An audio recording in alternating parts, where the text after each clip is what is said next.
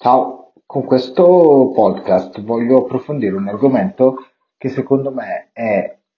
da un certo punto, cioè, prima di tutto interessante, ma secondo me è anche molto importante perché ci aiuta nelle, nelle scelte future perché è effettivamente collegato al nostro futuro. Sto parlando del fatto che eh, oggi il cloud è l'analogo di quello che nel,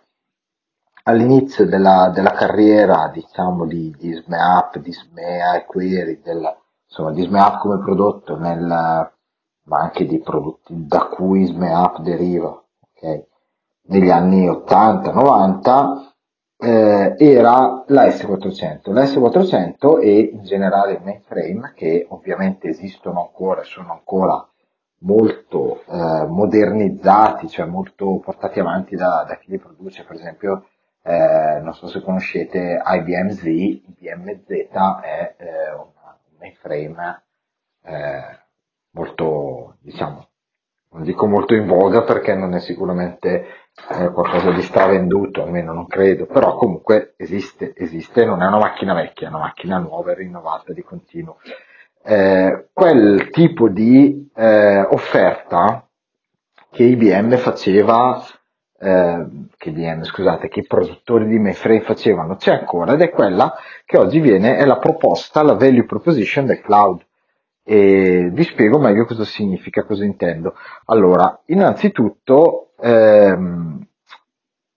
il mainframe aveva eh, una deve- eh, si, si concentrava molto, si concentra molto sulla developer experience, che è una cosa del tipo devo, eh, lo sviluppatore si collega a una, a una console, a un ambiente di sviluppo, nel, nella S400 c'è il SEU, eh, o adesso c'è qualcosa di più moderno, ma comunque si collega all'ambiente di sviluppo, sviluppa l'applicazione, vuol dire scrive un, de, del codice, salva e l'applicazione l'ha fatta.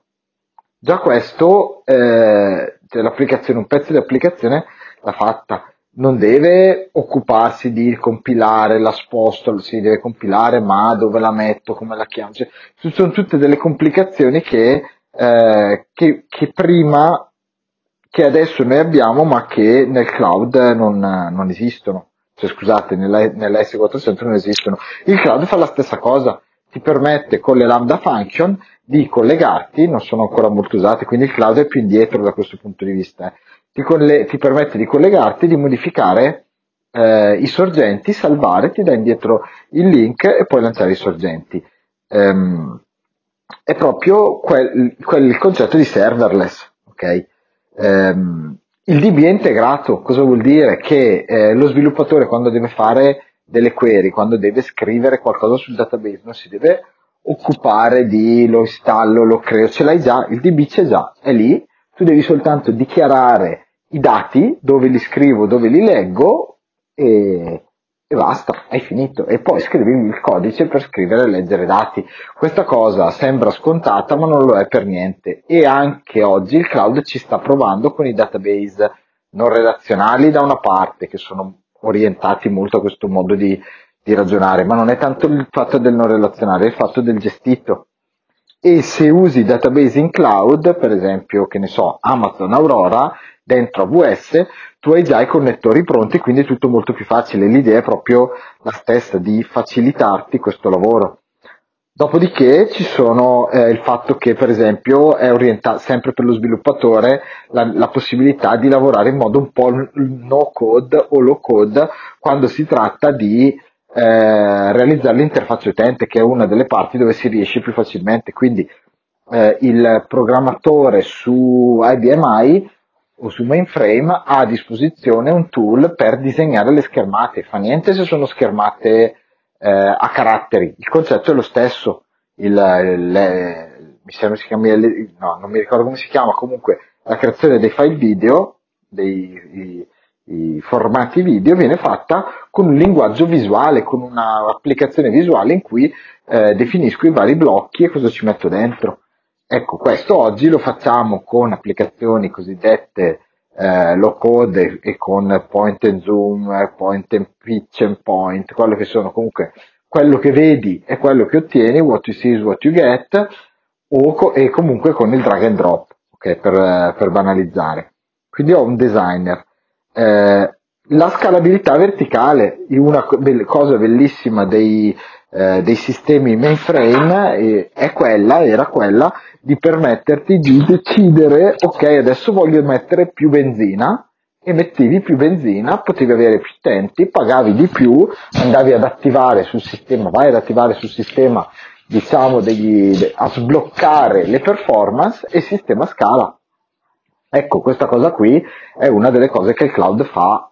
molto bene, anche praticamente all'infinito, mentre sull'hardware dei, dei sistemi mainframe era, era finita la cosa, cioè aveva un limite ovviamente.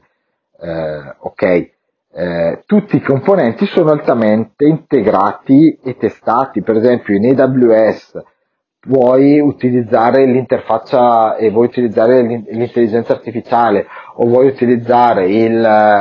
eh, il, il sistema per, um, come si chiama, per, per, per il file system, eh, per esempio per salvare dei dati, dei, quelli che si chiamano bucket, ce l'hai già a disposizione e per il programmatore che sviluppa dentro queste lambda di cui parlavo prima nel serverless, quindi che apre l'ambiente di sviluppo, farlo sono poche righe di codice fa, di cui fa copia e incolla. Stessa cosa che veniva fatta nel, nel mainframe, quindi e questo in generale su tutti, che viene fatto nel mainframe, questo in generale su tutti, eh, su tutti i tool che sono già a bordo della, eh, della piattaforma e, e poi so, e, e, diciamo il produttore ti dà una garanzia di stabilità, di supporto, di, eh, di funzionamento eh, continuo che non è, eh, non è scontata, non è che c'è per forza. E nel mondo invece pre-cloud degli anni 80, 90, anche degli anni 2000 in cui eh, questo, questo, cloud non era così, anche 2010, non era così eh, potente, ti, ti, dovevi fare tutto da solo, è molto diverso. Eh, quindi è, eh, questi sono gli esempi che mi sono venuti in mente, i punti che mi sono, che mi sono venuti in mente. Eh, questo significa che cosa? Che alla fine le esigenze sono le stesse e giustamente i produttori di piattaforme, okay, di eh, fa, piattaforme vicine al sistema operativo, quindi che eh, aggiungono al sistema operativo delle funzionalità che permettono agli sviluppatori di sviluppare il loro codice, sono le stesse, con però eh, delle sfide diverse, perché?